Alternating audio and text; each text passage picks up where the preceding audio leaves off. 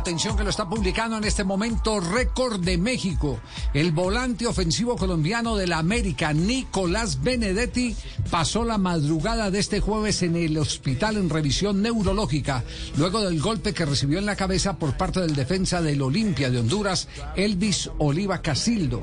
Afortunadamente para el 14 azul crema, todo salió bien tras el protocolo que se hizo en el que se realizó el uso de SCAT-5, que es una herramienta estandarizada para la evaluación de conmociones, golpes en la cabeza, ya sean golpes directos o la transmisión indirecta de una fuerza, que pueden causar una lesión cerebral y grave, potencialmente mortal y con la que se descartó totalmente que Benedetti haya tenido secuelas.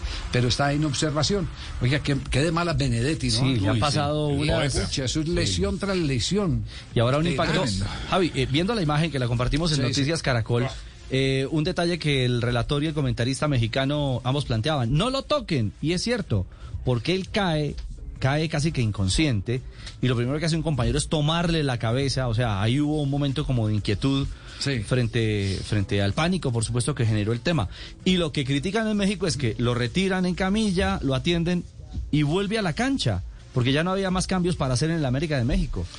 O sea, que volvió a jugar a pesar del traumatismo que sufrió. Pero a ver, eh, eh, Ricardo, ahí, ahí sí, hay, hay situaciones que, que se, eh, se pueden manejar sin necesidad de uno alarmarse.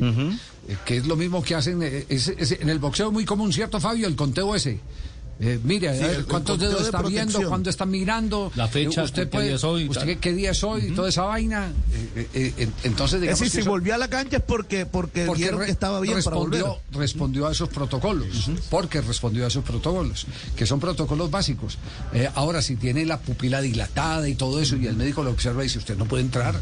Se hubieran quedado con uno menos en la cancha.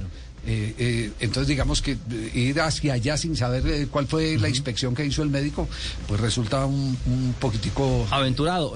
Lo hicieron los mexicanos. Al final del partido perdieron 1 a 0, pero en el global 2-2 clasificaron a la siguiente ronda de la Conca Champions.